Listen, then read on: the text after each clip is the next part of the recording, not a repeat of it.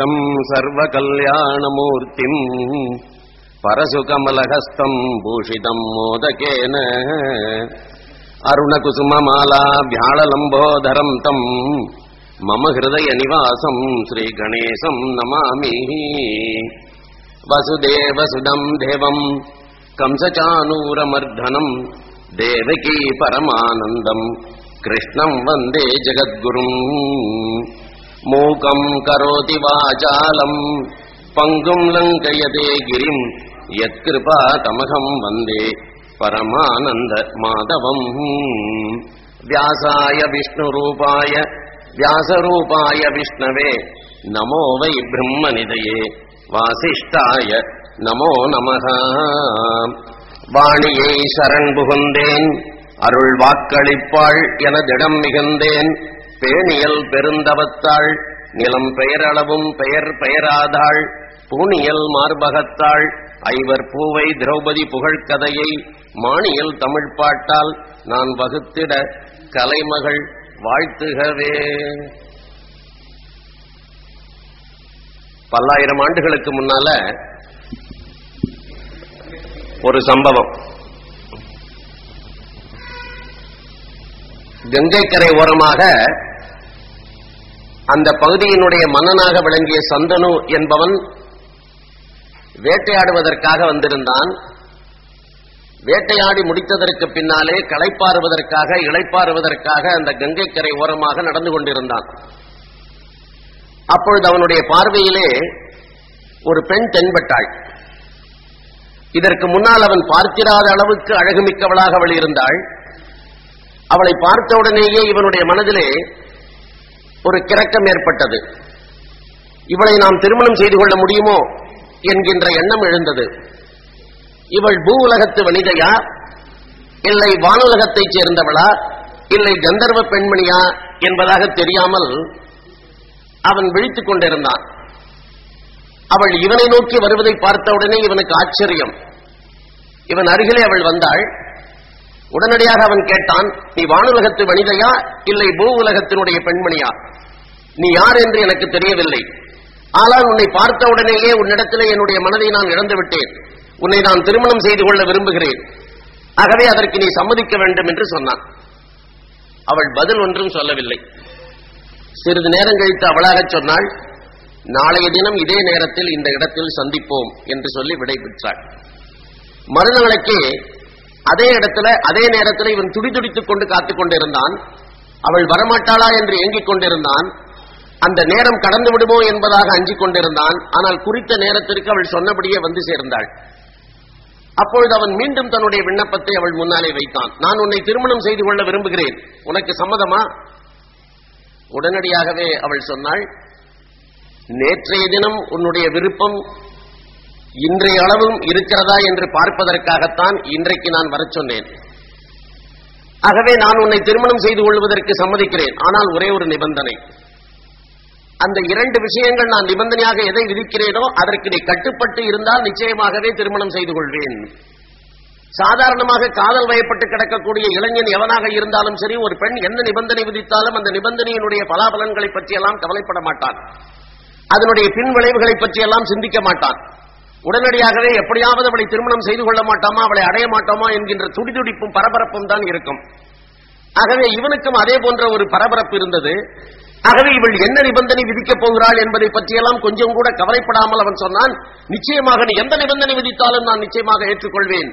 அந்த நிபந்தனைகளுக்கு உட்பட்டு நடப்பேன். என்னை எப்படியாவது நீ திருமணம் செய்து கொள்ள வேண்டும் என்று கெஞ்சுவது போல பேசினார் அப்பொழுது அவள் சொன்னாள் முதல் நிபந்தனை நான் யார் என்று நீ தெரிந்து கொள்வதற்கு எப்பொழுதுமே முயற்சிக்க கூடாது. என்னுடைய பூர்வத்திரத்தை பற்றியெல்லாம் நீ கொஞ்சம் கூட கவலைப்படக்கூடாது. நான் யார் என்பதை பற்றி நீ தெரிந்து கொள்வதற்கு ஆசைப்படக்கூடாது. ஆகவே என்னுடைய குடும்பம் என்னுடைய பூர்வீகம் நான் யார் என்னுடைய பெற்றவர்கள் யார் என்பதையெல்லாம் பற்றி உன்னிடத்திலே நான் சொல்ல மாட்டேன். ஆகவே அதற்கு நீ சம்மதித்தால் நான் உன்னை மணந்து கொள்வேன். இது முதல் நிபந்தனை. இரண்டாவது நிபந்தனை என்ன செய்யுமா? நான் எந்த காரியத்தை செய்தாலும் சரி அந்த காரியமானது உன் மனதிற்கு பிடித்திருந்தாலும் சரி பிடிக்காவிட்டாலும் சரி ஏன் இப்படி செய்கிறாய் என்பதாக என்னிடத்தில் ஒரு கேள்வி கேட்கக்கூடாது. உனக்கு விருப்பமானவற்றையும் நான் செய்வேன் விருப்பம் இல்லாதவற்றையும் நான் செய்வேன். ஆனால் உனக்கு விருப்பம் உள்ளதாக இருந்தாலும் சரி விருப்பம் இல்லாததாக இருந்தாலும் சரி நீ என்னிடத்தில் கேள்வி கேட்கக்கூடாது. எதற்காக இப்படி எல்லாம் செய்கிறாய் என்பதாக கேள்வி கேட்கக்கூடாது. அப்படி கேள்வி கேட்டோ என்னிடமிருந்து ஏதாவது பதில் பெறுவதற்கான முயற்சியில் ஈடுபட்டாய் என்று சொன்னால் அந்த கணமே உன்னை விட்டு நீங்கி விடுவேன். இந்த நிபந்தனைகளுக்கு நீ உட்பட்டால் நான் உன்னை மனம் செய்து கொள்கிறேன். இவனுக்கு எப்படியாவது அவளை அடைய வேண்டும் என்கின்ற துடிதுடிப்பு அதிகமாக இருந்த காரணத்தினாலே ஒரு இளைஞன் அதிலும் மன்னன். ஆகவே அவனுக்கு அவனுடைய உள்ளத்தில் இருக்கக்கூடிய அந்த துடிதுடிப்பின் காரணமாக சம்மதித்து விட்டான். யார் இந்த சந்தனு? சம்தனு என்பதாக அவனுக்கு பெயர். மிகப்பெரிய பாரம்பரியத்திலே வந்தவன். பிரதீபன் என்கின்ற மன்னனுடைய மகனாக பிறந்தவன். அது மட்டுமல்ல அவன் இந்த குரு வம்சம் பௌரவ வம்சம் கௌரவ வம்சம் என்றெல்லாம் நாம் மகாபாரதத்திலே பார்க்க போகிறோமே அந்த வம்சத்தை சார்ந்தவன். குரு என்பவன் ஆண்டு கொண்டிருந்த காரணத்தினாலே அந்த பரம்பரைக்கு கௌரவர்கள் என்கின்ற ஒரு பெயர் கிடைத்தது. அதுபோல புருவனுடைய வம்சத்தவர்கள் என்கின்ற காரணத்தினாலே ஒரு காலத்தில் இவர்களுக்கு பௌரவர்கள் என்கின்ற பெயரும் இருந்தது. பௌரவர்கள் மாறி பின்னாலே கௌரவர்கள் ஆனார்கள் அந்த பௌரவர்கள் கௌரவர்கள் வம்சத்தைச் சேர்ந்தவன் தான் இந்த சந்தனு பிரதீபன் என்பவனுடைய மகன். இவனுக்கு ஏன் சந்தனு என்கின்ற பெயர்? இவனுடைய தந்தையினுடைய உடல் சாந்தமடைந்ததற்கு பின்னாலே இவன் பிறந்தான் என்கின்ற காரணத்தினாலே தான் இவனுக்கு சந்தனு என்பதாக பெயர். ஆகவே சாந்தனு என்பதாக இவனை அழைக்கின்ற வழக்கமும் இருந்தது. ஆகவே சாந்தனு என்று சொன்னால் இந்த உடல் சாந்தப்பட்டு விட்டது. சாதாரணமாகவே வாழ்வியலை நான் ஒரு விஷயத்தை பார்க்க வேண்டும். யாருக்காவது திருமணம் ஆன உடனேயே அந்த காம வேட்கை பூர்த்தியாவதற்கு முன்னதாகவே குழந்தை பிறந்து விடுகிறது என்று சொன்னால் அந்த குழந்தையை விட காம வேட்கை தணிந்ததற்கு பின்னாலே கணவன் மனைவி இரண்டு பேருமே தங்களுக்கு புத்திரோத்பத்தி வேண்டும் என்கின்ற ஒரே காரணத்திற்காக எப்பொழுது அவர்கள் உறவு கொள்கிறார்களோ அப்பொழுது பிறக்கிற குழந்தை இருக்கிறதே அந்த குழந்தை நிச்சயமாகவே சாந்தமுள்ளவனாக இருப்பான். அறிவாளியாகவும் இருப்பான். தமிழ கூட ஒரு பழமொழி உண்டு மூத்தது மோழ இளையது காலை என்று. அப்படி மூத்தது மோழை என்று நாம் எதற்காக சொல்கிறோம் என்று சொன்னால் அவசரத்தில் திருமணம் ஆனவுடன் பிறக்கிற குழந்தை இருக்கிறதே அது நிச்சயமாக அந்த அளவுக்கு பக்குவமுடைய ஒரு குழந்தையாக அறிவில் சிறந்த ஒரு குழந்தையாக ஆற்றலில் மிகுந்த குழந்தையாக இருக்காது என்கின்ற காரணத்தினாலேதான் அந்த காலத்திலே கொஞ்சம் பொறுத்து குழந்தை பெற வேண்டும் என்பதாக உபதேசித்தார்கள். ஆகவே இவனுடைய தந்தைக்கு இவன் வயதான காலத்திலே பிறந்தவன் என்கின்ற காரணத்தினாலே இவனுக்கு சாந்தனு என்று பெயர். அது மட்டுமல்ல சம் தனு என்றால் தனு என்பது சரீரம். ஆகவே இவனுடைய உடலானது செம்மையாக செய்யப்பட்டிருந்தது என்கின்ற காரணத்தினாலே இவனுக்கு சந்தனு என்கின்ற பெயர் மட்டும் இருந்தது. அதோடு கூடவே இவன் யாரை தொட்டாலும் கூட அவர்களுக்கெல்லாம் நல்ல வாகும் சரீரமும் கிடைக்கும் என்கின்ற காரணத்தினாலும் கூட இவனுக்கு சந்தனு என்கின்ற பெயர் இருந்தது. அந்த சந்தனு மன்னன் தான் இப்பொழுது இந்த பெண்ணை சந்தித்திருந்தார். அவன் உடனடியாக ஒப்புக்கொண்டு விட்டான். எந்த நிபந்தனையாக இருந்தாலும் சரி அதனுடைய பலாபலன்களை பற்றி விபரீத விளைவுகளை பற்றியெல்லாம் அவன் கொஞ்சம் கூட சிந்திக்கவே இல்லை. அரண்மனைக்கு அழைத்துச் சென்றான். அவளோடு வாழ்க்கை நடத்த தொடங்கினான். சந்தனு ஒரு சாதாரண மனிதன் அல்ல ஒரு தேசத்தினுடைய மன்னன். ஆனாலும் கூட தான் மன்னன் என்பதையே மறந்து தான் ஒரு தனி மனிதன் என்பது போல நினைத்துக் கொண்டு தன்னுடைய ஆசாபாசங்களுக்கு இடம் கொடுக்கக்கூடிய முறையிலே இந்த பெண்ணை திருமணம் செய்து கொண்டு வாழ்க்கை நடத்த தொடங்கினான். கொஞ்ச நாட்கள் கழிந்தன. இன்பமயமான வாழ்க்கை. இவன் அவள் யார் என்பதை பற்றி தெரிந்து கொள்வதற்கான எந்த முயற்சியிலும் ஈடுபடவில்லை. அவள் என்ன காரியம் செய்தாலும் கூட இவன் கேட்கவில்லை. ஏனென்றால் இவன் கேட்கக்கூடிய அளவுக்கு விபரீதமான எந்த ஒரு செயலையும் அவள் செய்யவும் இல்லை. ஓராண்டுக்கு பின்னாலே இவள் கருவுற்று இவளுக்கு ஒரு குழந்தை பிறந்தது. அந்த குழந்தை பிறந்தவுடனேயே சாதாரணமாக நாமெல்லாம் சீரியலில் பார்க்கிறோமே. அதுபோல ஏதாவது ஒரு பெண்மணி கருவுற்று இருக்கிறாள் என்று சொன்னால் அவளுக்கு பிரசவம் ஆகிற நேரத்திலே அந்த ஆஸ்பத்திரியில குறுக்கும் நடுக்குமாக நடந்து கொண்டிருப்பார்கள். தனக்கு என்ன குழந்தை பிறக்கப் போகிறது என்பதை ஆவலோடு தெரிந்து கொள்ள வேண்டும் என்பதற்காக. அது போன்ற சித்திரங்களை எல்லாம் நாம் பார்த்திருக்கிறோம் அல்லவா? அதுபோலவே இவனுக்கும் கூட ஆசை இருந்தது. தனக்கு எப்படிப்பட்ட குழந்தை பிறந்திருக்கிறது என்பதை தெரிந்து கொள்வதற்காக இவனுடைய வீட்டிலேயே அந்த குழந்தை பிறந்த காரணத்தினாலே இவன் குறுக்கும் நெடுக்குமாக அலைந்து கொண்டிருந்தான். ஜாதி வெளிப்பட்டாள் அவளிடத்திலே இவன் கேட்டான் என்ன குழந்தை? மிக அழகான ஆண் குழந்தை பிறந்திருக்கிறது. என்று அவள் பதில் சொன்னாள். உள்ளமெல்லாம் ஆசை துடிதுடிப்பு. அந்த குழந்தையை போய் பார்க்க வேண்டும் என்கின்ற ஆசை ஒரு பரபரப்பு இருந்தது. அந்த நேரத்துல அந்த பிரசவ அறையிலிருந்து அந்த பெண்மணி தான் பெற்றெடுத்த குழந்தையோடு கூட வெளியே நடந்தாள். அந்த குழந்தையை தன்னிடத்திலே காட்ட மாட்டாளா என்று ஏங்கினான் இவன். அவன் காட்டவில்லை. அவள் நெஞ்சோடு கூட அணைத்துக் கொண்டு அந்த குழந்தையை எடுத்துச் சென்று விட்டாள். எங்கே போகிறாள்? கேட்பதற்கு நாவரைக்கும் வார்த்தைகள் வந்து விட்டன. கேட்டால் அவள் என்ன சொல்லியிருக்கிறாள்? நான் உன்னை விட்டு நீங்கி விடுவேன். என்னை விட்டு அவள் நீங்கி விடக்கூடாது. எந்த காரணத்தினாலும் நீங்கி விடக்கூடாது. ஆகவே பேசாமல் இருந்தான். என்ன செய்கிறாள் என்று பார்த்துக் கொண்டிருந்தான்.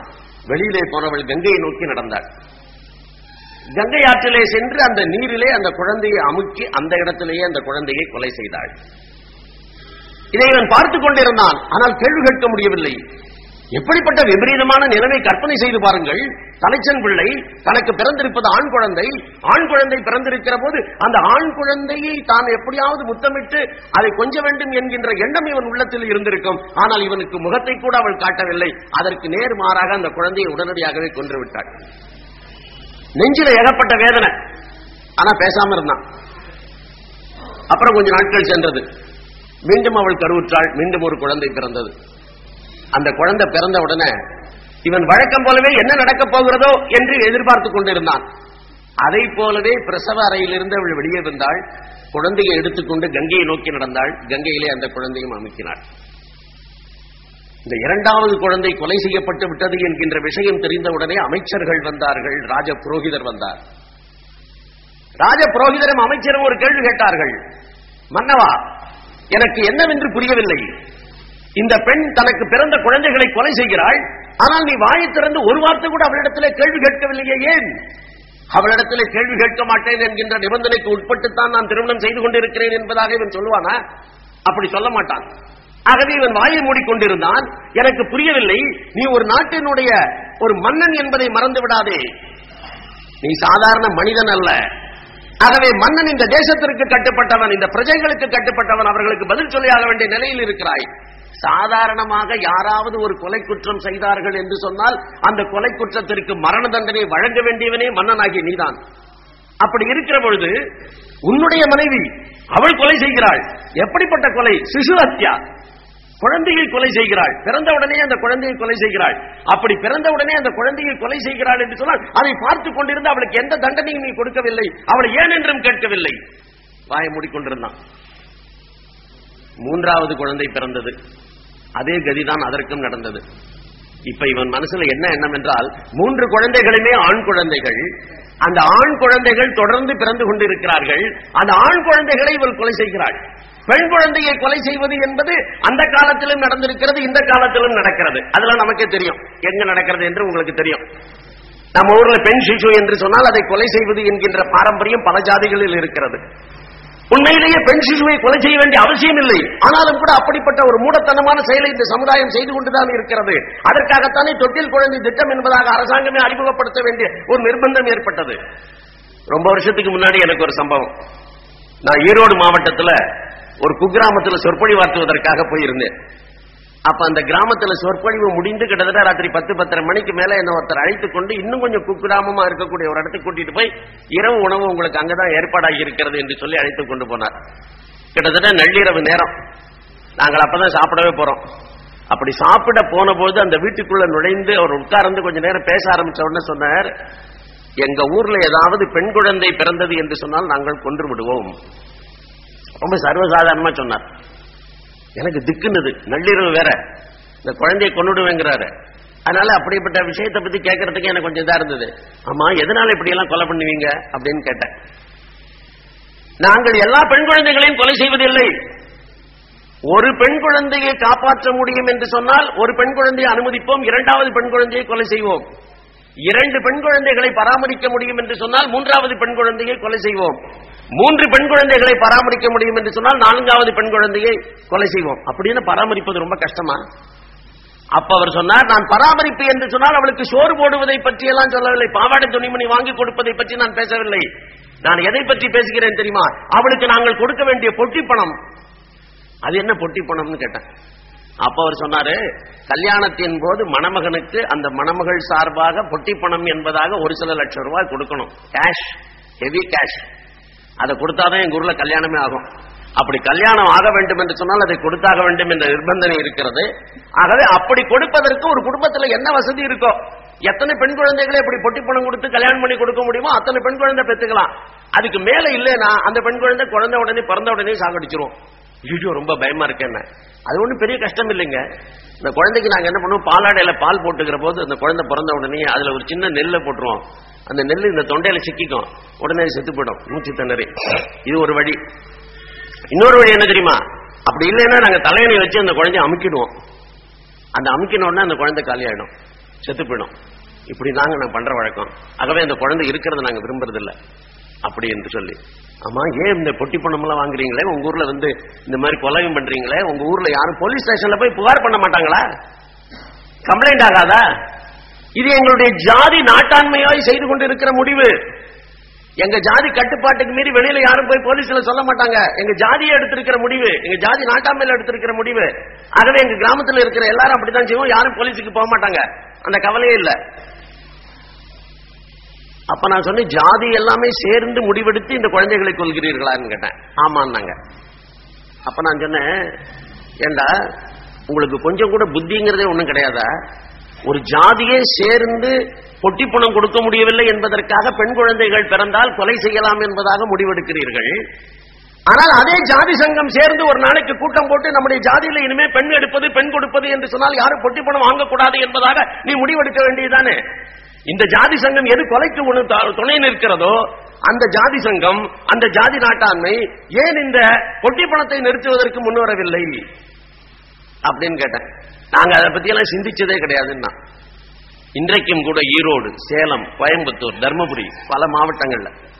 நீங்கள் பார்த்தீர்கள் என்று சொன்னால் ஒரு பெண் குழந்தையை தாய் அவளுடைய அனுமதியின் பேர்ல பாட்டி அவளுடைய அனுமதியின் பேர்ல நாத்தனார் அவளுடைய அனுமதியின் பேர்ல அத்தை அவளுடைய அனுமதியின் பேர்ல அப்பன் அவனுடைய அனுமதியின் பேர்ல அந்த குழந்தை கொலை செய்யப்படுகிறது.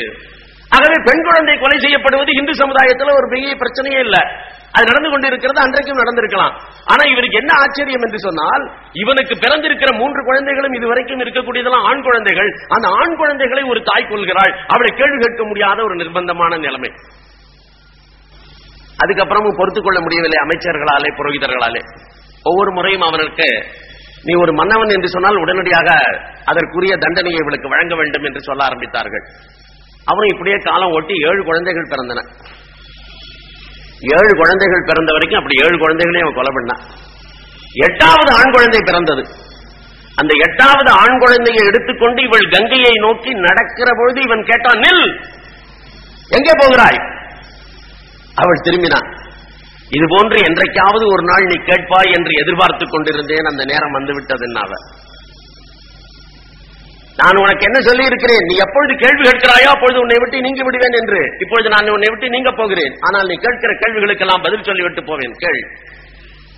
ஆமா உனக்கு கொஞ்சம் கூட ஒரு தாய் உள்ளம் என்பதாக ஒன்றுமே கிடையாதா? நீ ஒரு பெண்ணா? இல்லை பிசாசா? எனக்கு ஒன்று புரியவில்லை. நீ எப்படி உன்னுடைய உனக்கே பிறந்த குழந்தைகள் அவைகள்? அந்த குழந்தைகளை எல்லாம் கொஞ்சம் கூட ஈவிரக்கம் இல்லாமல் தண்ணீரில் அமைக்கி கொலை செய்கிறாயே. அவ சொன்னா நானும் ஒரு பெண் தான். ஆனால் இவைகளை எல்லாம் நான் கொல்ல வேண்டும் என்பதுதான் ஏற்கனவே விதிக்கப்பட்ட நியதி. அப்படி என்ன நடந்து விட்டது? இவன் கேட்டான் அதுக்கு நீ முதல்ல தெரிந்து கொள்ள வேண்டிய விஷயம் நான் யார் என்கின்ற கேள்வி இது நாள் வரைக்கும் நீ கேட்கவில்லை அல்லவா? இப்பொழுது உனக்கு அந்த கேள்விக்கு பதில் சொல்கிறேன். நான் கங்கை. புனிதமான நதியாக ஓடிக்கொண்டிருக்கிறாரே கங்கை. அந்த கங்கையினுடைய தேவதையாக இருக்கக்கூடிய கங்காதேவி நான் தான் ஜன்யு மகரிஷியினுடைய மகள் தேவலோகத்திலே நான் ஓடிக்கொண்டிருக்கிறேன். தேவலோகத்தினுடைய வனிதை நான். ஆகவே அப்படிப்பட்ட கங்கை தான் உனக்கு இப்பொழுது மனைவியாக வாய்த்திருந்து இதனால் வரை உன்னுடன் வாழ்க்கை நடத்தினேன் என்பதை நீ புரிந்து கொள் அது மட்டுமல்ல நாம ரெண்டு பேரும் ஏன் திருமணம் செய்து கொண்டோம் என்கின்ற விஷயம் உனக்கு ஞாபகம் இல்லாமல் இருக்கலாம். ஏனென்றால் உனக்கு பூர்வ ஜென்மத்தை பற்றிய உணர்வு இல்லாமல் இருக்கும். ஆனால் எனக்கு இருக்கிறது. அதனால் அந்த பூர்வ ஜென்மத்தினுடைய வரலாற்றை உனக்கு நான் நினைவுபடுத்தினேன் என்று சொன்னால் நீ புரிந்து கொள்வாய். நீ முன் ஜென்மத்தில் மகாபிஷக் என்பகின்ற மிகப்பெரிய மன்னனாக விளங்கினாய். எல்லா விதமான தான தர்மங்களையும் செய்திருந்தாய். வீராதி வீரனாக விளங்கினாய். அப்பேற்பட்ட வீரனாகிய நீ நீ செய்திருக்கக்கூடிய தான தர்மங்களுடைய புண்ணியத்தின் காரணமாக தேவலோகத்திற்கு வந்தாய். அப்படி தேவலோகத்தினுடைய சபையிலே இந்திரனுக்கு நிகராக யாரேனும் இருப்பதற்கு அனுமதி கிடையாது. அந்த சபைக்கு நீ வந்தாய். அங்கிருந்து உனக்கு பிரம்ம சபைக்கு போகின்ற வாய்ப்பும் கிடைத்தது. அப்படி பிரம்ம சபையில எல்லோரும் அமர்ந்திருந்த பொழுது உனக்கும் கூட இருக்கை கொடுத்து அவர்கள் அமர்த்தி இருந்தார்கள். அந்த பிரம்ம சபைக்குள்ளே ஒரு நாளைக்கு நான் நுழைந்தேன். நான் நுழைகிற போது காற்றின் காரணமாக என்னுடைய ஆடை சற்று விலகியது. இந்த ஆடை விலகியதை மற்றவர்கள் யாரும் கண்டுகொள்ளவில்லை. தலையை குனிந்து கொண்டார்கள். ஆனால் நீ என்ன செய்தாய் தெரியுமா? ஆடை விலகி என்னை உற்று நோக்கினாய் ஆசைப்பட்டு நோக்கினாய். நீ என்னை நோக்குவதை நானும் பார்த்தேன். உடனடியாகவே நம் இருவருக்கும் ஒரு சாபம் நேரிட்டது. அந்த சாபம் என்ன தெரியுமா? பிரம்மசபையினுடைய ஒரு ஒழுங்கை நீங்கள் கடைபிடிக்கவில்லை ஒரு பெண்ணினுடைய ஆடை சற்று விலகுகிற பொழுது அவளை உற்று பார்ப்பது என்பது தவறு. ஆகவே அந்த செயலை செய்ததன் காரணமாக நீ மானுடர்களுக்கிடையே இருக்கக்கூடிய இயல்பான இந்த தன்மையின் காரணமாக இந்த செயலை செய்திருக்கிறீர்கள். ஆக நீங்கள் ரெண்டு பேருமே மானுடர்களாக கொஞ்ச நாட்கள் வாழ்க்கை நடத்தியாக வேண்டும். அப்பொழுது இவள் உனக்கு விருப்பமில்லாத செயல்களை எல்லாம் செய்வாள். அதையெல்லாம் நீ பொறுத்து கொண்டு வாழ வேண்டியது என்பதாக சொன்னார்கள். அதன்படிதான் நான் இங்கு வந்தேன். அதன்படிதான் நீயும் இப்பொழுது பிறந்திருக்கிறாய். பிரதீபன் என்பவனுக்கு நீ மகனாக பிறந்தாய். அந்த பிரதீபனிடத்திலே ஒரு நாள் நான் வந்தேன்.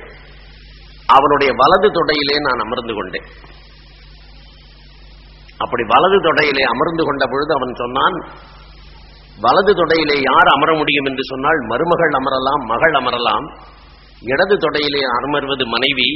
ஆகவே எப்பொழுது நீ என்னுடைய வலது தொடையிலே அமர்ந்திருக்கிறாயோ உனக்கு எனக்கு பிறக்கக்கூடிய மகனுக்கு மனைவியாக்குகின்ற ஒரு தகுதியை நான் தருவேன். ஆகவே என்னுடைய மகனுக்கு நீதான் மனைவியாக வாய்ப்பாய். என்று சொன்னான். அப்பேற்பட்ட அந்த பிரதீபனுடைய மகன் நீ சந்தனு. ஆகவே உனக்கு நான் மனைவியாக வாய்த்திருந்தேன். ஆகவே அந்த கரு கருத்தின்படிதான். அதனால்தான் நம்மளுடைய சாஸ்திரப்படி பார்த்தீர்கள் என்று சொன்னால் வலது தொடையில மகள் அமர வேண்டும் மருமகள் அமர வேண்டும் ஒரு ஆடவனுடைய இடது தொடையிலே மனைவி அமர வேண்டும். அதனால்தான் இப்பொழுதெல்லாம் கன்னியாதானம் செய்து கொடுப்பது அல்லது மாங்கல்ய முகூர்த்தம் நடைபெறுகின்ற நேரத்தில் தந்தையினுடைய அந்த வலது தொடையின் மேல் அமர்ந்து அவளுக்கு மாங்கல்ய தாரணம் என்பதாக நடைபெறுகிறது கன்னியாதானம் என்பதாக நடைபெறுகிறது. இதெல்லாம் நம்ம பார்க்கிறோம். ஆகவே அந்த வழக்கத்தின்படி என்னை அவன் மருமகளாக ஏற்றுக்கொண்டான். ஆகவே நான் உனக்கு மனைவி அனேன் இந்த விஷயம் உனக்கு ஞாபகம் இல்லாமல் இருக்கலாம். இன்னொரு விஷயம். நான் ஏன் இந்த குழந்தைகளை கொன்றேன் என்று கேட்டாய் அல்லவா? இந்த குழந்தைகளை எல்லாம் நான் கொல்ல வேண்டிய நிர்பந்தத்திற்கு ஏன் ஆளானேன் தெரியுமா? எப்பொழுது நான் உனக்கு மனைவியாக வேண்டும் என்கின்ற சாபத்திற்கு ஆளானேனோ அப்பொழுது நான் தேவலோகத்தை விட்டு வருகிற வழியிலே அஷ்டவசுக்களும் என்னை சந்தித்தார்கள். அந்த அஷ்டவசுக்களும் என்னை வந்து சந்தித்தார்கள். நீ பூலோகத்திலே ஒரு மானுட பிறவி எடுத்து சந்தனுவனுடைய மனைவியாக போகிறாய். அப்பொழுது எங்களுக்காக நீ உதவி செய்ய வேண்டும் என்று அந்த அஷ்டவசுக்கள் கேட்டார்கள். என்ன உதவி? வேறொன்றும் இல்லை நீ யாரை திருமணம் செய்து கொள்ளப் போகிறாயோ அப்பொழுது அவனுக்கும் உனக்கும் நாங்கள் பிறக்க வேண்டும். குழந்தைகளாக பிறக்க வேண்டும். அப்படி ஏன் குழந்தைகளாக பிறக்க வேண்டும் தெரியுமா? எங்களுக்கு அப்படி ஒரு சாபம் இருக்கிறது. நாங்கள் குழந்தைகளாக பிறக்க வேண்டும். மானுட உலகத்தில் பிறக்க வேண்டும் என்பதாக. அந்த சாபத்தை யார் விதித்தது? வசிஷ்ட மகரிஷி விதித்தார். எதன் காரணமாக வசிஷ்ட மகரிஷி விதித்தார்? வசிஷ்டருடைய ஆசிரமத்திற்கு அருகிலே நாங்கள் எல்லோருமே கந்தர்வர்களாகிய நாங்கள் அஷ்டவசுக்களாகிய நாங்கள் அத்தனை பேரும் ரமித்திருந்தோம். அப்படி ரமித்துக் கொண்டிருந்த வேளையிலே அந்த வசிஷ்டருடைய ஆசிரமத்திற்கு அருகிலே இருக்கக்கூடிய அவருடைய பசுவை நாங்கள் பார்த்தோம். அப்ப அஷ்டவசுக்களாகிய நாங்கள் எங்களுடைய அஷ்டவசுக்களில் ஒருவனுடைய பேர் தியவ் பிரபாசன் என்று அவனுடைய பெயர். அவனுடைய மனைவி என்ன சொன்னா இந்த பசு எனக்கு வேண்டும் என்று கேட்டார் எனக்கு இந்த பசுவை நீ தர வேண்டும் என்று கேட்டார் அப்ப சாதாரணமாவே நம்ம ஊர்ல பிரச்சனையே எப்பொழுது வரும் என்று சொன்னாக்க நீங்க கடைவீதிக்கு போகிற போது நீங்க தனியா போனீங்கன்னா பிரச்சனையே கிடையாது. நம்ம வீட்டு அம்மாவை அழைத்துக் கொண்டு கடைவீதி பக்கம் போனோம் என்று சொன்னால் பெண்களை அழைத்துக் கொண்டு போனோம் என்று சொன்னால் அந்த கடைவீதியை வெறுமனை பார்த்துட்டு வரக்கூடிய பிரச்சனையே கிடையாது. ஏதாவது ஒரு பொருளை அவர்கள் நிச்சயமாக வாங்க வேண்டும் என்று விரும்புவார்கள். ஆகவே அந்த பொருளை வாங்கி கொடுக்கணுங்கிற நிர்பந்தம் ஏற்படும். ஆகவே மனைவியினால் தான் பல பொருட்கள் மனிதன் வாங்குகிறான். அதை போலவே இவனுடைய மனைவி இவனை எச்சரிச்சா இவனுக்கு ஆசை இல்லை. அப்ப அவ சொன்னா இது கட்டாயம் வேணும் எனக்கு என்று சொல்லி அப்ப இவன் சொன்னா அது நமக்கு என்ன இருக்கு நாமெல்லாம் தேவலோகத்தில் இருக்கக்கூடியவர்கள் அஷ்டவசுக்கள். அப்படி இருக்கிற போது நமக்கு எந்த காரணத்தினால இந்த பசுவினால் லாபம்? இந்த பசு பூலோகத்தில் இருக்கக்கூடியவர்களுக்கு பாலை இதை பாலை இதனுடைய பாலை யார் அருந்துகிறார்களோ அவர்கள் பத்தாயிரம் ஆண்டுகள் வாழ்வார்கள். ஆகவே அவர்களுக்கு தான் இது லாபமே தவிர நமக்கு லாபம் இல்லைன்னா. இல்ல இல்ல. எனக்கு பூலோகத்துல ஒரு ஃப்ரெண்ட் இருக்கா? அவளுக்கு ரொம்ப நாளா ஒரு gift கொடுக்கணும்னு எனக்கு ஒரு ஆசை. அதனால அந்த gift கொடுக்கறதுக்கு இதான் பெஸ்ட் gift. அதனால இதை எப்படியாவது நீ கொண்டு வந்துரு. அந்த பசுவை நான் பெஸ்ட் gift-ஆ கொடுக்க போறேன் உடனே இவன் வேற வழி இல்ல ரொம்ப கம்பல் பண்றா. அதனால மற்ற வசுக்களோடு சேர்ந்து கொண்டு அந்த பசுவை திருடினான். பசுவை இவன் திருடிக்கொண்டு போகிற பொழுது அங்கு வசிஷ்டர் இல்லை. ஆனால் வசிஷ்டருக்கு இந்த விஷயம் தெரிய வந்த உடனேயே அவர் சாபம் கொடுத்தார். யார் இந்த பசுவை திருடுவதற்கு முயற்சித்தார்களோ அவர்கள் அத்தனை பேரும் மனித பிறவிகளாக பிறப்பெடுப்பார்கள். அஷ்டவசுக்களும் உடனடியாக பசுவை திருப்பி கொடுத்தது மட்டுமல்ல அவருடைய காலடியில் வந்து விழுந்தார்கள். அப்ப சொன்னாங்க இதுல நாங்க யாரும் குற்றவாளிகளே இல்லை. இதுல ஒருத்தன் தான் குற்றவாளி. இவன் பேர் பிரபாசன். இவன் ஒருத்தன் தான் குற்றவாளி. ஆகவே இவனுக்கு தான் தண்டனை வழங்க வேண்டும். எங்களுக்கு ஏன் தண்டனை கொடுத்தீர்கள்? இல்லை. இந்த திருட்டுக்கு நீங்கள் உடந்தையாக இருந்திருக்கிறீர்கள். ஆகவே உங்களுக்கும் தண்டனை உண்டு. ஆனால் ஒரே ஒரு வித்தியாசம். அது என்ன தெரியுமா? நீங்கள் அத்தனை பேரும் மனிதர்களாக பிறந்த உடனேயே நீங்கள் ரொம்ப நாளைக்கு மனிதர்களாக இருக்க விரும்பவில்லை என்று சொன்னால் உடனேயே வந்து விடலாம். உங்களுக்கு அந்த ஜென்மம் ரொம்ப நாளைக்கு நீடிக்காது. ஆனா யார் ஒருத்தன் திருடுவதற்கு உண்மையிலேயே காரணகர்த்தனாக இருந்தானோ திருட்டை செய்தானோ அந்த பிரபாசன் என்கின்ற வசு இருக்கின்றானே அவன் மட்டும் ரொம்ப நாளைக்கு அங்க இருப்பான். பல ஆண்டுகள் வாழ்வான் பல நூறு ஆண்டுகள் வாழ்வான் ரொம்ப கஷ்டப்படுவான். அப்படிப்பட்ட ஒரு ஜென்மா அவனுக்கு மனித லோகத்தில் இருக்கும். ஆகவே அதை மாற்றி அமைக்க முடியாது. என்னால் முடிந்தது இதுதான் சொல்லிட்டார். அதனால இப்ப எங்களுக்கெல்லாம் ஒரே ஒரு சின்ன ஆசை. அது என்னன்னு கேட்டா எப்பொழுது அவர் சொன்னாரோ மனிதனா பிறந்து ரொம்ப நாளைக்கு இருக்கணுங்கிற ஆசை இல்ல உடனடியாக விட்டுருவான் அப்படின்னு சொல்ல இருக்கார் இல்லையா? அதனால எங்களுக்கு நீ செய்ய வேண்டிய ஒரே ஒரு உதவி தான் இருக்கு. அந்த உதவி என்னன்னு சொன்னாக்க நாங்க ஏழு பேர் எந்த பாவமும் செய்யாதவர்கள். அப்படி எந்த பாவமே செய்யாமல் நாங்கள் அத்தனை பேரும் இந்த சாபத்திற்கு ஆளாகி இருக்கிறோம். அதனால பிறந்த உடனே உன் வயிற்றுல பிறந்தா நீ செய்ய வேண்டியது ஒன்னே ஒண்ணுதான். உடனடியே எங்களை கொண்டுடும் கொண்டுட்டு அந்த மனுஷ ஜென்மா முடிஞ்சிடும் இந்த மனிதனுக்கு எப்பவுமே நீங்க பாத்தீங்கன்னாக்க இந்த பிறப்பு ரொம்ப கேவலமானது மட்டமானது அப்படின்னு சில ஜென்மாக்களை நாம நினைச்சிட்டு இருப்போம். ஆகவே அந்த ஜென்மாக்கள் எல்லாம் நாம பார்க்கிற போது அந்த ஜீவர்களை எல்லாம் நாம பார்க்கிற போது என்ன நினைப்போம்னு கேட்டாக்க இந்த ஜீவனாக இப்ப கொஞ்சம் சரியான மைக்க வச்சுட்டீங்கன்னா பிரச்சனை இல்லாம இருக்கும். இது இப்படி பண்ணி ரெண்டு பக்கமும் மைக்க வச்சுட்டா கூட நான் திரும்பி திரும்பி பேசுறதுக்கு சௌரியமா இருக்கும். நாளையில இருந்து ஐ செய்து அந்த மாதிரி ஏற்பாடு பண்ணுங்க இல்லைன்னா இது உயர்றதே தானாதான் கீழே வருதுன்னு நினைக்கிறேன். அதனால இந்த மனித ஜென்மாவை தவிர மற்ற ஜென்மாக்கள் கேவலம் என்று நினைக்கிறவனுக்கு கூட அந்த ஜென்மாவுக்கு போயிட்டான்னு வச்சுங்க அப்பதான் அவனுக்கு என்ன புரியும்னு கேட்டா அந்த ஜென்மா எவ்வளவு வசந்ததுன்னு புரியும். ஆகவே எந்த ஜென்மாவை நாம கேவலம் நினைக்கிறோமோ அந்த ஜென்மாக்கள் எல்லாம் உலகத்துல கேவலம் என்றே உண்மையிலே இல்லை. இதுக்கு ஒரு கதை ஒண்ணு சொல்லுவாங்க. ஒரு சன்னியாசி ஒருத்தர் ரொம்ப நாளைக்கு முன்னாடி பாடம் நடத்தி கொண்டிருந்தார். தன்னுடைய சிஷ்யர்களுக்கு. அப்படி பாடம் நடத்துகிற போது ஒரு தப்பு நடந்து போச்சு. அந்த தப்பு நடந்ததுனால அவர்கள் என்ன சொன்னார்கள் என்றால் உனக்கு ஒரே ஒரு தண்டனை தான் இருக்கு நீ அடுத்த ஜென்மாவில் நீ செஞ்ச தப்புக்கு இந்த சன்னியாசியினுடைய அடுத்த ஜென்மா என்பது ஒரு பன்னிக்குட்டியா பிறப்பேன்ட்டான். நீ பன்னிக்குட்டியா தான் பிறக்க போற அப்படின்னு சொல்லிட்டாங்க. இதை தன்னுடைய தீர்க்க தரிசனத்தினால அவர் உணர்ந்து விட்டார். ஞான திருஷ்டியினால உணர்ந்து விட்டார். அவர் உடனே தன்னுடைய சிஷியர்கள் எல்லாம் கூப்பிட்டு சொன்னார் அப்பா நான் செஞ்ச ஒரு சின்ன தப்புக்கு பாவத்துக்கு ஒரு பெரிய தண்டனை கிடைச்சிருக்கு. அது எனக்கு அடுத்த ஜென்மா பன்னி ஜென்மான்னு வந்திருக்கு. அப்படி பன்னி ஜென்மான்னா கேவலம் நினைச்சு பார்க்கவே நமக்கு நடுங்குது. எவ்வளவு கேவலம் அருவறுப்பா இருக்கு. ஆகவே ஒரு பண்ணினா நமக்கு எவ்வளவு அருவருப்புன்னு உங்களுக்கு தெரியுமில்ல? அந்த ஜென்மாவை நான் எடுக்க போறேன்னா எனக்கு எவ்வளவு அருவறுப்பா இருக்கும்? அதனால நீங்க ஒன்னே ஒண்ணு செய்யணும். எனக்கு செய்ய வேண்டிய உதவி நீங்க குருதட்சிணையா செஞ்சாலும் பரவாயில்ல. என்ன செய்யணும்னு கேட்டா நீங்க ஒரே ஒரு உதவி செஞ்சா போறோம் அந்த உதவி நீ செய்ய வேண்டியதெல்லாம் ஒன்னே ஒண்ணுதான். அதாவது எப்படியாவது நான் எந்த இடத்துல பிறக்கிறேங்கிற விஷயத்த உங்களுக்கு சொல்லிடுறேன். நீங்க அந்த இடத்துல வந்து நில்லுங்க. அந்த இடத்துல இருக்கிற போது அப்படி நான் இப்படிப்பட்ட பன்னிக்குட்டியா தான் பிறப்பேன்னு சொல்லிடுறேன். ஒரு வெள்ளை நேரத்துல ஒரு பன்னிக்குட்டி இந்த இடத்துல பிறக்கும் அப்படின்னு சொல்லி வச்சு நான் தான் முடிவு பண்ணுங்க. பண்ணின உடனே நீங்க செய்ய வேண்டியதெல்லாம் ஒரு பெரிய தடி கொண்டு கல் கொண்டு அடிச்சு கொண்டுணும் என்ன? நான் பிறந்த உடனே கொண்டுணும் அந்த ஜென்மாவில் என்னால நிறைச்சு பார்க்க கூட முடியல. ரொம்ப அருவருப்பு அப்படி இப்படின்னு. சரி அதனால என்ன குருவுக்கு இந்த உதவி கூட நாங்க செய்ய முடியாதா? அதனால இப்பதான் உங்களை அடிக்கிறதுக்கெல்லாம் வாய்ப்பு இல்லை. அப்படி நீங்க பள்ளிக்குட்டியா பிறந்து உங்களை அடிக்கிறதுக்கு ஒரு வாய்ப்பு கிடைச்சுன்னா அதை விட என்ன பெரிய நீங்க படிச்சின பாட்டுக்கெல்லாம் உங்களுக்கு அந்த தண்டனை கரெக்டு தான். அதனால இவன் மனசுல எல்லாம் நினைச்சுக்கிட்டான் நம்ம எப்படியுமே செஞ்சிட போறோம் செஞ்சிருவோம் அதுல ஒன்றும் பெரிய தப்பு இல்லைன்னா. சரின்னு சொல்லிட்டு எல்லாம் ஒப்புட்டாங்க அடுத்த ஜென்மா இவருக்கு பண்ணி ஜென்மா. எந்த இடத்துல பிறப்பேங்கிறது சொல்லிட்டு இவங்க எல்லாம் வெயிட் பண்ணிட்டே இருந்தா எந்த இடத்துல பிறக்கிறாரு பார்த்துட்டே இருக்கணும்னு. அந்த இடத்துல ஒரு பன்னிக்குட்டி பல பன்னிக்குட்டிகள் பிறந்தது அதுல இந்த குட்டி தான் இவர் தான் அப்படிங்கறத கண்டுபிடிச்சிட்டான் வெள்ளையா ஒன்று பண்ணி இருந்தது. உடனே வந்து அடிக்கிறதுக்காக எல்லாரும் கல்லையும் தடியும் எடுத்துட்டு ஓடினாங்க. அப்ப அந்த பன்னிக்குட்டி கத்திட்டு கொல்லாத கொல்லாத கொல்லாதன்னு. இவனுக்கு ஆச்சரியம். இரண்டாவது நாள் இவன் ஆச்சாரியன் தான் பேசலாம் அட பாவி இந்த பன்னி ஜென்மாவனுடைய சுகம் உங்களுக்கு என்னடா தெரியும்? இந்த பன்னி ஜென்மாவில் இருக்கிற சுகத்தை நான் இப்பதான் கண்டுபிடிச்சேன். உண்மையிலேயே இந்த சாக்கடையில மதக்கிறதும் இந்த மலத்தை திங்கிறதும் கூட இதுல ஒரு ருச்சி இருக்குங்கிறது எனக்கு இப்பதான் புரிஞ்சிருக்கு. ஆகவே நான் நினைத்துக் கொண்டிருந்தது போல இந்த பனி ஜென்மா அவ்வளவு கேவலமான ஜென்மா இல்ல. இந்த ஜென்மாவிலும் ஒரு சுகம் இருக்கிறது. அதனால என்ன அடிச்சு கொள்ளாதீங்கன்டா இதே மாதிரி தான் உண்மையிலேயே மனுஷனா பிறக்கிற போது அடிச்சு கொள்ளாதேன்னு சொல்லிட்டு மீண்டும் மனுஷ ஜென்மாவில் உள்ள சுகத்தை அனுபவிப்பதற்கு சாதாரணமாக மனிதன் முயற்சி பண்ணுவான். ஆனா இந்த அஷ்டம சிக்கல் விஷயத்தில் அப்படி இல்லை.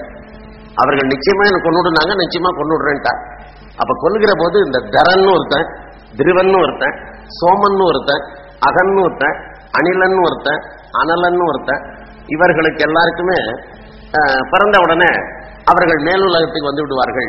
அதனால கவலை இல்லை. ஆனா இந்த தியவ் அப்படின்னு சொல்லக்கூடிய பிரபாசன் என்பவனை பற்றி நான் சொன்னேன் இல்லையா? அவன் மட்டும் ரொம்ப நாளைக்கு வாழ்ந்தாக வேண்டும் என்கின்ற அந்த சாபத்தின் காரணமாக அவன் இருக்க வேண்டிய நிலைமை வந்தது.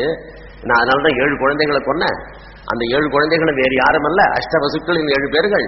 இந்த எட்டாவது குழந்தையை இப்ப நீ கொலை பண்றதை தடுத்துட்டிய இந்த யாருன்னு கேட்டா இவன் தான் தேவ் பிரபாசன் என்பவன். இவன் தான் உனக்கு நிரந்தரமான மகனாக இந்த பூவுலகத்துல இருக்க போகிறான். அதனால தான் இவனை நீ தடுத்துட்ட. அதனால இவனை நான் கொலை பண்ண முடியல. அதனால நான் உங்ககிட்ட சொன்னபடியே கிளம்புறேன். ஆனா ஒரே ஒரு விஷயம். உனக்கு ஒரு உதவி செய்யலாம்னு முடிவு பண்ணிட்டேன். அம்மா இல்லாம குழந்தை வளர்க்கறது ரொம்ப கஷ்டம். அதனால அம்மா இல்லாம ஒரு அப்பா பால குழந்தைக்கு பால் ஊட்டி தாளாட்டி சீராட்டி அதெல்லாம் வளர்க்கறது ரொம்ப கஷ்டம். அதனால நான் என்ன செய்யறதுன்னு முடிவு பண்ணிட்டேன்னா இந்த குழந்தைய என்னோட எடுத்துன்னு போயிடுறேன். அப்படி எடுத்துன்னு போறது உனக்கு பெரிய ரிலீஃப் உனக்கு பெரிய பாரத்தை நான் குறைக்கிறேன். ஆனா இவனுக்கு வெறுமன தாலாட்டி பாலாட்டி சீ- சீராட்டி எல்லாம் வளர்த்து மட்டும் கொண்டு கொடுக்க இல்ல ஒரு தந்தை செய்ய வேண்டிய அத்தனை கடமைகளையும் செய்து இவனை உண்மையிலேயே அவயத்து முந்தி இருப்ப செயல் என்பதாக இவன் அவயத்துல முந்தி இருக்க முடியாது செய்துட்டு கொண்டு வந்து விடுவான் கூட அதனால அது வரைக்கும் நீ விட்டுரு. அது வரைக்கும் ஒன்றும் கவலைப்படாது. அதுக்கப்புறம் ஒரு நாளைக்கு நான் கொண்டு விடுவேன்னா. சரின்ட்டான். தான் போயிட்டார். போன உடனே இவனுக்கு வாழ்க்கையே விரக்தி ஆயிடுச்சு ரொம்ப இது என்ன பண்றது வாழ்க்கை இப்படி இருக்கேன்னு சொல்லிட்டு. ஆனா என்றைக்காவது ஒரு நாள் மீண்டும் அவள் வரப்போகிறாள். ஆனால் அவளோடு வாழ்க்கை நடத்த முடியாது என்பது இவனுக்கு புரிந்து போய்விட்டது. ஆனால் இவ்வளவு நாள் இவள் வாழ்ந்தானே அந்த வாழ்க்கையை நினைத்துக் கொண்டே வாழ்ந்து விடலாம் என்று முடிவு பண்ணினான். ஆனாலும் பிள்ளையை பறி கொடுத்துட்டானே. மற்ற பிள்ளைகள் எல்லாம் எப்படி பறி கொடுத்தான்னா அந்த பிள்ளைகளுடைய முகத்தை கூட பார்க்க முடியவில்லை. அப்படி முகத்தை பார்ப்பதற்கு முன்னாலேயே அந்த கொலை அந்த குழந்தைகளை எல்லாம் அவள் கொலை செய்தாள். ஆனால் அப்ப ஏற்பட்ட துக்கம் வேற விதமா இருந்துச்சு இப்ப ஏற்பட்டிருக்கிற துக்கம் வேற விதமாக இருக்கிறது இப்ப என்ன துக்கம் ஏற்பட்டிருக்கிறது என்று சொன்னாக்க இந்த குழந்தையை அவன் பார்த்து விட்டான் அந்த குழந்தையை அவ தங்கையோடு எடுத்துக்கொண்டு போய்விட்டால் இனிமே என்னைக்கு கொண்டு கொடுக்க போகிறாளோ அது நாள் வரைக்கும் காத்திருக்க வேண்டுமே. அந்த குழந்தையினுடைய முகத்தை பார்த்து அனுபவிப்பதற்கு மழலை சொற்கள் பேசுவதெல்லாம் கேட்பதற்கு இல்லையே என்று ஒரு தந்தை எப்படி மழலை சொற்களை கேட்டு அனுபவிப்பதற்காக தன்னுடைய குழந்தை நடத்துல ஒரு ஆசை வைப்பானோ அந்த ஆசை நம்மால் அனுபவிக்க முடியாமல் போய்விட்டது என்று பேசாம எண்ணி ஏங்கிக் கொண்டிருந்தான். ஆனா அப்பப்ப இந்த கங்கை கரை ஓரம் வருவான். இந்த கங்கை கரை ஓரம் எதுக்காக வரான்னு கேட்டீங்கன்னா இந்த கங்கை கரை வருகிற போது இவனுக்கு பழைய நினைவுகள் எல்லாம் வரும். அந்த பழைய நினைவுகளுடைய சுகத்திலேயே வாழ்ந்து விடலாம் என்பதாக நினைத்துக் கொண்டிருப்பான். அது மட்டும் இல்ல எதிர்காலத்தில் ஒரு ஏக்கம். அது எப்பொழுது தன்னுடைய மகனை கொண்டு வந்து கங்கை கொடுக்க போகிறாள் என்கின்ற எதிர்பார்ப்பு. அதனால எப்படியும் நம்ம ஒரு நாள் இல்லைன்னா ஒரு நாளைக்கு அவளை பார்க்க போறோம் அந்த குழந்தை வரும் அப்படின்னு சொல்லிட்டு இப்படி ஒரு ஆண்டல்ல இரண்டு ஆண்டல்ல பதினாறு ஆண்டுகள் ஓடிவிட்டன. பதினாறு ஆண்டுகளுக்கு பின்னால ஒரு நாளைக்கு. இவனுக்கு எப்ப வருங்கிற நம்பிக்கையும் போயிடுச்சு. இவன் எப்ப கொண்டு கொடுப்பா? எப்படிப்பட்ட வடிவத்துல வருவான்? தன்னுடைய பிள்ளை எப்படி இருப்பான்? எப்படி இருப்பாங்கிற கற்பனையே இவன் மனசுல இருக்கிறது. இப்ப இவ்வளவு வளர்ந்துருப்பான். இப்ப நாலு வயசாயிருக்கும். இப்ப அஞ்சு வயசாயிருக்கும். இப்ப எட்டு வயசாயிருக்கும். இப்படி எல்லாம் கற்பனை பண்ணிக்கிட்டே இருக்கான். அப்படி இருக்கிற போது பதினாறு ஆண்டுகள் கழித்து ஒரு நாளைக்கு கங்கை கரை இவன் அதே போல நடந்து கொண்டு வருகிற பொழுது அந்த கங்கை நீரை ஒருவன் தடுத்து நிறுத்துகிறான். அப்படிப்பட்ட ஒரு இளைஞனை பார்க்கிறான். கங்கையினுடைய ஓட்டத்தையே தடுத்து நிறுத்துகிற அளவுக்கு வல்லமை படைத்த ஒரு இளைஞனான். இவன் சற்று வியந்து பார்க்கிறான். தன்னுடைய கையில இருக்கக்கூடிய வில்லில் இருந்து செலுத்துகிற அம்புகளை கொண்டே ஒரு அணை கட்டுகிறான் அவன். அம்புகளாலே அணை எழுப்பி கங்கை ஆற்றையினுடைய வேகத்தை கட்டுப்படுத்துகிறான். கங்கை ஆறு அப்படியே நின்று போய் விடுகிறது. உடனடியாகவே இன்னொரு ஒரே ஒரு அம்புனால அந்த அணையை தகர்க்கிறான். கங்கை ஓடுகிறது. கங்கை ஆற்றை தடுத்து நிறுத்துகின்ற வலிமை அந்த அணையை ஓர் அம்பினாலேயே உடைக்கின்ற வலிமை இப்பேற்பட்ட ஒரு இளைஞனா? அப்படின்னு சொல்லிட்டு அந்த இளைஞன் யார் என்று தெரிந்து கொள்வதற்காக கிட்டக்க வந்து பார்க்கிறான். பார்க்கிற பொழுது இவனுக்கு ஒரு சின்ன சந்தேகம். பார்த்தா நம்ம முகஜாடையும் அவன் முகஜாடையும் ஒன்னா இருக்கிறது போல இருக்கிறது இவன் நமது மகனாக இருப்பானோ என்கின்ற ஒரு சின்ன சந்தேகம். ஆனால் அவனிடத்துல எப்படி கேட்பது? அவனும் கூட கரைக்கு வந்து விட்டான் இப்பொழுது. கரையினை நோக்கி வந்து கொண்டிருக்கிறான். இவன் தான் என்னுடைய மகனாக இருப்பானோ? கங்கை ஒரு கால் கொண்டு வந்து கொடுக்கிறேன் என்று சொன்னாலே கங்கையை காணவில்லையே. அப்படி கொஞ்ச நேரம் கழிச்சு கங்கா தேவி பின்னாடியே வந்தா. வந்தவள் சொன்னா நான் ரொம்ப நாளைக்கு முன்னாடி சொல்லிட்டு போனேன் இல்லையா? அந்த கடமையை பூர்த்தி பண்ணிட்டேன். எந்த அளவுக்கு பூர்த்தி பண்ணி இருக்கிறேன் தெரியுமா? நீ தந்தையாக இருந்து ஒரு மன்னனாக இருந்து உன்னுடைய மகனை வளர்த்திருந்தால் இந்த அளவுக்கு மிகப்பெரிய கல்வி கல்விகளில் அவளை சிறந்தவனாக நீ ஆக்கி இருக்க முடியாது. இன்றைக்கு எந்த university the best education the best educator the best teacher இந்த வேர்ல்டு அவங்கள அப்பாயின் பண்ணி நான் இவனுக்கு ட்ரெயின் பண்ணியிருக்கேன் எல்லாம். இவன் யாராச்சும் என்னென்ன கத்துன்னு இருக்காங்கிற விஷயத்தை உனக்கு சொல்லிடுறேன். சுக்கராச்சாரியாரிடமிருந்து இவன் அரசு நீதி கற்றிருக்கிறான். ஆகவே இவனுக்கு வில் வித்தை மற்ற பல பல பயிற்சிகள் எல்லாம் கொடுக்கப்பட்டு இருக்கின்றன இவன் சுக்கராச்சாரியாருடைய ஸ்டூடெண்ட் சரி சுக்கராச்சாரியார்ட்ட படிச்சிருக்கான். பிரகஸ்பதிக்கு தெரிஞ்சதெல்லாம் இவனுக்கு தெரியுமோ தெரியாதோன்னு கவலைப்பட வேண்டாம். பிரகஸ்பதியினுடைய ஸ்டூடெண்டாகவும் இவன் இருந்திருக்கான். ஆகவே ஒரு பக்கம் தேவர்களுடைய ஆச்சாரியன் இன்னொரு பக்கம் அசுரர்களுடைய ஆச்சாரியன். ஆகவே சுக்கராச்சாரியாருடைய சுக்கர நீதியிலிருந்து இவன் பிரகஸ்பதியினுடைய ராஜதர்மம் வரைக்கும் அத்தனை கரைச்சு குடிச்சிருக்கான். அது மட்டும் இல்ல இவன் யார்கிட்ட ஸ்டூடெண்டா இருந்தான் தெரியுமா? வில்வித்தைக்கெல்லாம் பார்கவ முனிவரிடத்துல பரசுராமன் இடத்துல இருந்தான். His teacher is Parasurama the best archer in the world அப்பேற்பட்ட டீச்சர் கிடைக்கிறதுக்கே கிடைக்காது அப்பாயின்மெண்ட் கிடைக்கிறதே கஷ்டம். அந்த யூனிவர்சிட்டியில் உன்னால அட்மிட் பண்ணிருக்க முடியாது. அப்பேற்பட்ட இடத்துல இவனை படிக்க வச்சு கொண்டு வந்து உன் இடத்துல கொடுத்திருக்கிறேன் இப்பொழுது. எல்லா விதத்திலும் மன்னனாவதற்கான தகுதிகளை பெற்றிருக்கிறான் இவன். அப்படிப்பட்ட நிலையில் தான் இவனை ஒப்படைக்கிறேன் என்று பதினாறு வயது இளைஞன் ஒப்படைச்சார். இவன் எனக்கு பிறந்திருக்கிற காரணத்தினால காங்கேயன் என்று இவனுக்கு பெயர். உன் விருப்பம் போல நீ ஏதாவது ஒரு பெயர் சூட்டி இவனை அழைக்கலாம்னா. உடனே அவன் சொன்னா தேவவிரதன் என்கின்ற பெயர் தான் எனக்கு இவனுக்கு சூட்ட வேண்டும் போல இருக்கிறது. தேவர்களுடைய அத்தனை ஆச்சாரிய ஆசிகளையும் இவன் பெற்றவனாக வந்திருக்கிறான். ஆகவே தேவவிரதன் என்கின்ற பெயரை நான் சூட்டுகிறேன் என்று சொன்னான். ரொம்ப சந்தோஷம் தான் கங்கையை பிரிவதில் ஒரு சின்ன துக்கம். ஆனா அதே நேரத்தில் கங்கையினுடைய வடிவாகவே வந்திருக்கின்றானே மகன். அந்த கங்கையினால் வளர்க்கப்பட்டு வந்திருக்கின்றானே மகன். தன்னுடைய பிரதிமை. ஒரு அப்பாவுக்கு தன்னுடைய பிள்ளையை பார்க்கிற போது ஏன் ஆனந்தம் பொங்குகிறது என்று சொன்னால் எந்த வயதிலும் கூட ஒரு தந்தைக்கு தன்னுடைய மகனை பார்க்கிற போது ஒரு அபரிமிதமான ஆனந்தம் ஏற்படும். ஏன் என்று சொன்னால் ஹி சிங் himself. அந்த குழந்தை யாரை பார்க்கிறான் நான் தான் அந்த குழந்தை வேற யாரும் இல்லாது என்னை அதில் பார்க்கிறேன். அதனால்தான் தப்பி தவறி யாருக்காவது தன்னுடைய குழந்தை தனக்கு தான் பிறந்ததாங்கிற சந்தேகம் வந்துருச்சுன்னா அவன் படுற பாடு அபத்தம். உலகத்தில் அதை போன்ற வேதனைக்கு ஒரு அளவே கிடையாது. ஏனென்று சொன்னால் என்னை பார்க்க விரும்புகிறேன். என்னுடைய மனைவியினிடத்தில் என்னை பார்க்க நான் விரும்புகிறேன். அவள் வயிற்றிலிருந்து பிறக்கிற குழந்தை நானாக இருக்க வேண்டும். இப்ப சாதாரணமாவே எல்லாருக்கும் ஒரு நப்பாசை இருக்கிறத பார்த்திருப்பீங்க. இந்த போட்டோ எடுக்கிறோம். வீடியோ எடுக்கிறோம். இந்த போட்டோ எடுக்கிற போது வீடியோ எடுக்கிற போதெல்லாம் நம்ம எதனால இந்த போட்டோவை பார்க்கறதுல ஒரு ஆனந்தம். நாம தான் நம்மளே பார்த்துட்டு இருக்கோம். தினம் கண்ணாடி முன்னாடி பார்க்குறோம். நம்மள நாலு பேர் பார்க்குறாங்க. நாமளும் பார்த்துட்டு இருக்கோம். எல்லா நிகழ்ச்சிகளும் இருக்கு. இருந்தாலும் கூட நம்மள எங்கேயாவது ஒரு இடத்துல போட்டோ எடுத்து அல்லது marriage photo marriage photo album அந்த மேரேஜ் போட்டோ ஆல்பத்தை திரும்ப திரும்ப பார்ப்போம். ஏனென்றால் என்னுடைய போட்டோவை நான் பார்க்கிற பொழுது என்னையே நான் இதில் பார்க்கிற காரணத்தினால என்னை என்னிலே பார்க்கிற பொழுது ஏற்படுகிற ஆனந்தம் இருக்கிறதே அது ரொம்ப உயர்ந்தது. அப்பேற்பட்ட ஆனந்தம் சாதாரணமாக எல்லாருக்கும் போட்டோவிலே கிடைக்கும் பிள்ளைகள்கிட்ட கிடைக்கும். அதனால்தான் பிள்ளைகளிடத்தில் அபரிமிதமான பாசம் தந்தைக்கு ஏற்படுகிறது.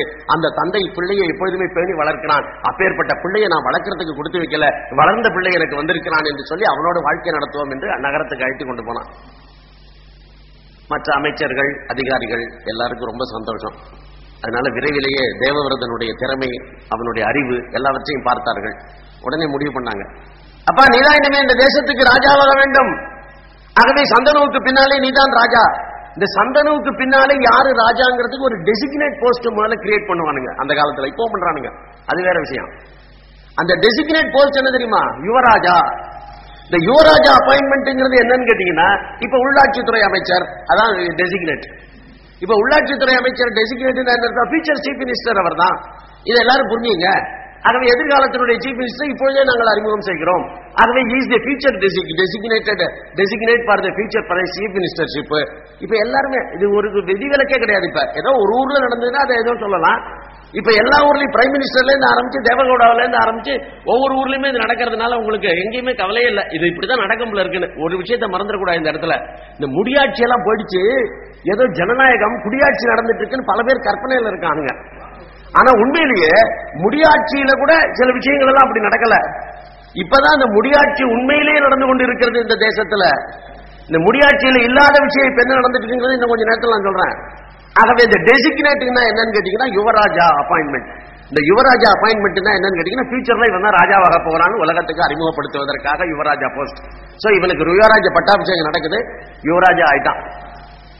அப்படி யுவராஜா ஆன உடனே இவன் முதல்ல என்ன பண்ணான் தன்னுடைய தேசத்தினுடைய டெரிட்டரியெல்லாம் விஸ்தரிக்கணும்னு முடிவு பண்ணான் அப்படி தேசத்தினுடைய டெரிட்டரியை விஸ்தரிக்க வேண்டும் என்று முடிவு பண்ணா எல்லைகளை பாதுகாக்க வேண்டும் என்று முடிவு பண்ணா ஒரு தேசத்தினுடைய ராஜா செய்ய வேண்டிய முதல் வேலையா தான் தன்னுடைய ராஜ்யத்தினுடைய எல்லைகளை விஸ்தரிக்க வேண்டும். தன்னுடைய ராஜ்யத்தினுடைய எல்லைகளை பாதுகாக்க வேண்டும். ஆகவே தன்னுடைய ராஜ்யத்தினுடைய எல்லைகளை